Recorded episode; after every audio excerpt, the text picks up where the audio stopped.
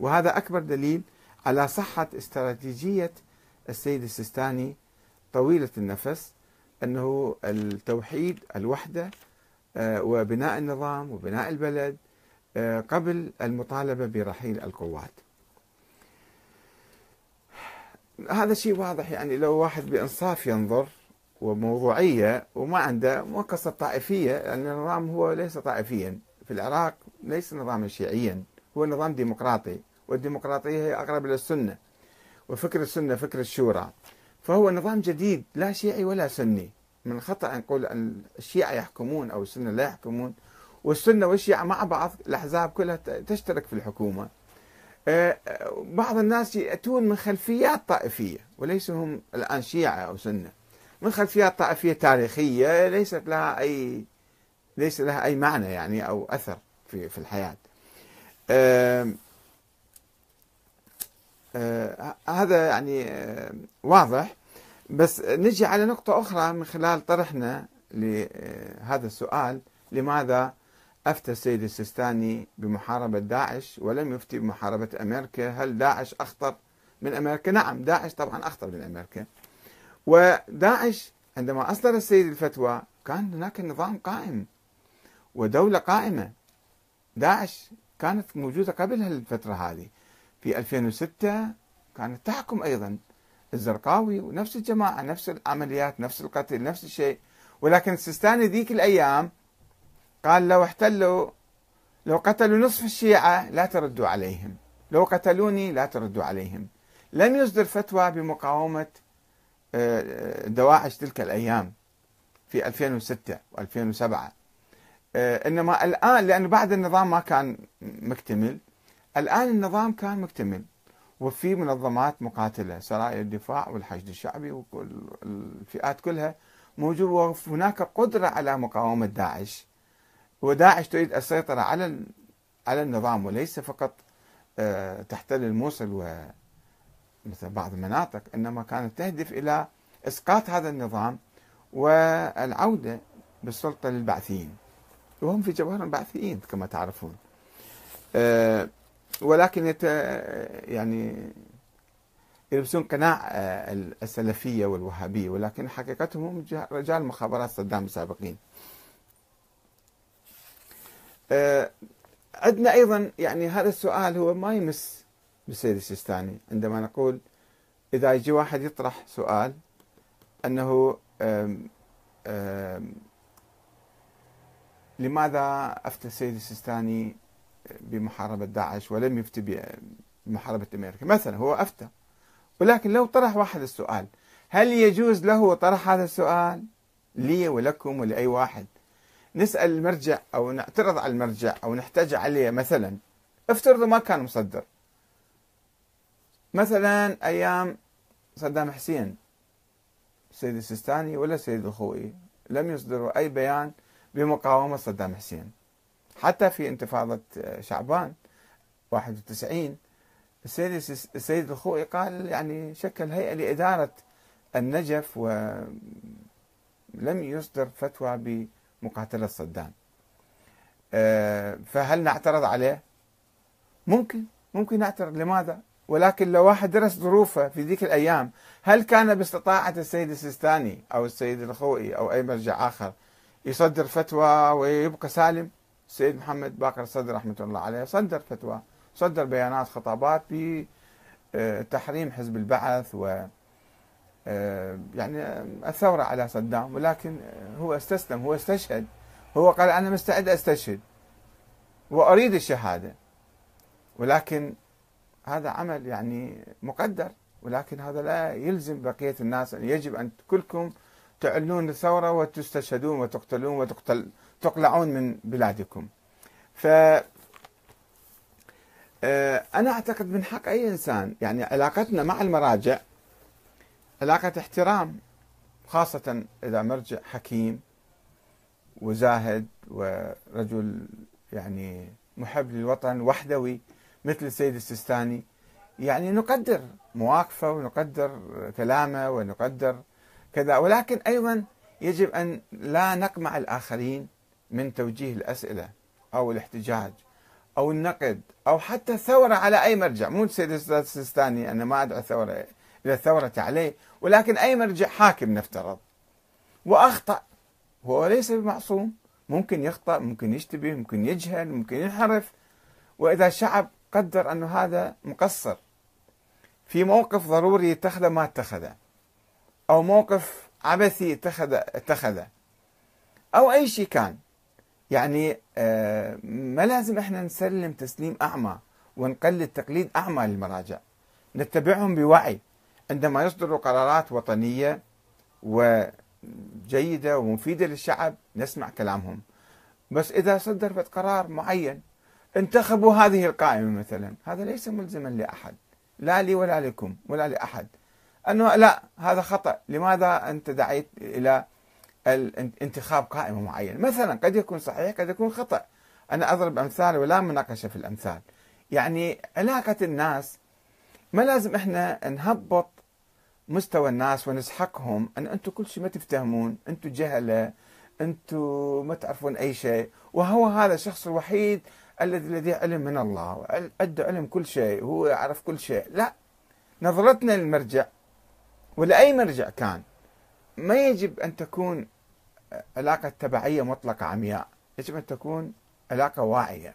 ونعرف الدليل نعرف السبب وخاصة إذا أصدر قرار أو فتوى معينة ونشوف كانت يعني فتوى في محلها إحنا آه، نلبي الدعوة.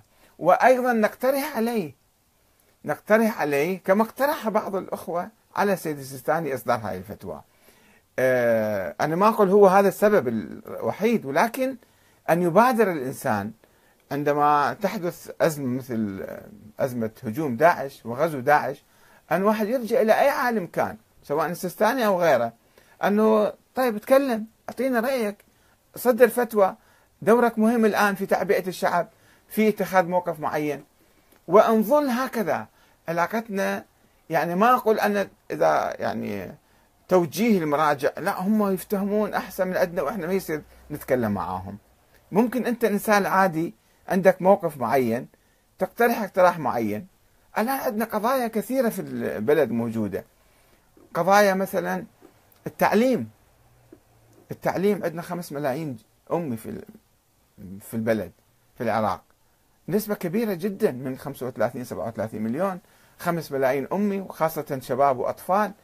ما عندهم مدارس لا المرجع يقوم بحملة يعني حشد شعبي سد هذا الفراغ بتأسيس مدارس وبناء مدارس ويعني نشر التعليم ومحو الأمية. هذا عمل عظيم يكون. الفقر عندنا الفقر موجود نسبة عالية موجود في البلد رغم الثروات الموجودة في البلد. مكافحة الفساد. يعني آه، هناك أدوار أخرى للعلماء وللمرجع السيستاني ولغير السيستاني يمكن أن هؤلاء المراجع يقوم بها فإحنا إذا إجت فكرة عندنا يعني مو حرام نطرحها على المرجع ونقول يا سماحة المرجع الأعلى أو حتى الأدنى حتى مرجع إذا كان في بلد معين أو في مدينة معينة مو إلا المرجع الأعلى يعني آه، مرجع في مدينة في قرية في أي شيخ أي مكان يعني إذا عندنا أفكار نقترحها عليهم. باعتبار هو له دور كبير قد يؤدي دوره يقدر يعبئ الناس من خلال المسجد من خلال علاقاته من خلال كذا أنه اتخذ هذا الموقف. فإذا إحنا اقترحنا على المرجع أو أمرناه بالمعروف ونهيناه عن المنكر هذا مو حرام. لأن الإمام أمير المؤمنين عليه السلام كان يقول للناس في أيام حكمه يقول فلا تكفوا عن مقالة بحق أو مشورة بعدل. يعني كان يطلب الناس أن تعالوا تكلموا معاي احكوا. فعلاقتنا تكون ديمقراطية. الديمقراطية لازم فيها ثقافة مو فقط انتخابات ونخلص. لازم عندنا ثقافة ثقافة المبادرة. المبادرة وكل إنسان يشعر أنه هو له واجب وله مسؤولية ويبادر. يبادر بالحديث مع الناس اللي حواليه والقيادات الموجودة بالبلد سواء كانوا شيوخ أو مراجع أو خطباء أو علماء أو أحزاب أو قادة أحزاب أن إحنا نتفاعل معاهم ناخذ ونعطي مو فقط فقط نتبعهم ونطيعهم ونمشي ونقول إحنا كل شيء ما نفتهم وما لازم إحنا نتكلم مع المرجع. أكو ناس يشكل عندهم ثقافة. ثقافتهم أنه المرجع بعد خلص هذا كأنه وحي نازل عليه من السماء. هو إنسان عادي. قد يلتفت إلى بعض الأشياء وقد ما يلتفت في كثير من القضايا. ما أتحدث عن تفاصيل هذه الأمور وتحدثنا سابقا حتى عن موقف من فلسطين مثلا. إحنا نشوف علماء في إيران في لبنان في العراق حتى يتخذوا مواقف مما يحدث في فلسطين أو يحدث في اليمن أو يحدث في سوريا أو يحدث في بحرين أو في آه، أي مكان. إذا شفنا أنه هذا العالم أو هذا المرجع أو هذا الشيخ له قدرة على التأثير و آه، من الأفضل أن يستخدم موقع أو لسانه في ابداء رأيه فنقترح عليه نقترح عليه أنه لا بأس. آه، مثلا قبل فترة شيخ الأزهر كان صامت بالنسبة لما يحدث في فلسطين. بعدين أصدر بيان أنه إحنا راح نجتمع والعلماء راح يجتمعون ويتخذوا موقف. هذا موقف جيد. يعني إذا واحد اقترح على شيخ الأزهر مثلا يا فضيلة شيخ الأزهر نرجوك اتخذ موقف من من القدس أو من فلسطين. هذا مو حرام وشيء جيد وبعدين قد يكون هو ما ملتفت يروح يلتفت ويندفع. كذلك مرجعيتنا الرشيدة المحترمة إحنا علاقتنا لازم تكون علاقة تفاعل مو علاقة فقط. يعني ما نريد ننقد نقد سلبي أكو ناس بس ينتقدون نقد سلبي. يعني فقط يريد يحطم الآخرين. لا هذا خطأ. مو بس المراجع. حتى الأحزاب حتى الشخصيات حتى الأشخاص العاديين. من الخطأ واحد ينتقد الآخرين نقد سلبي.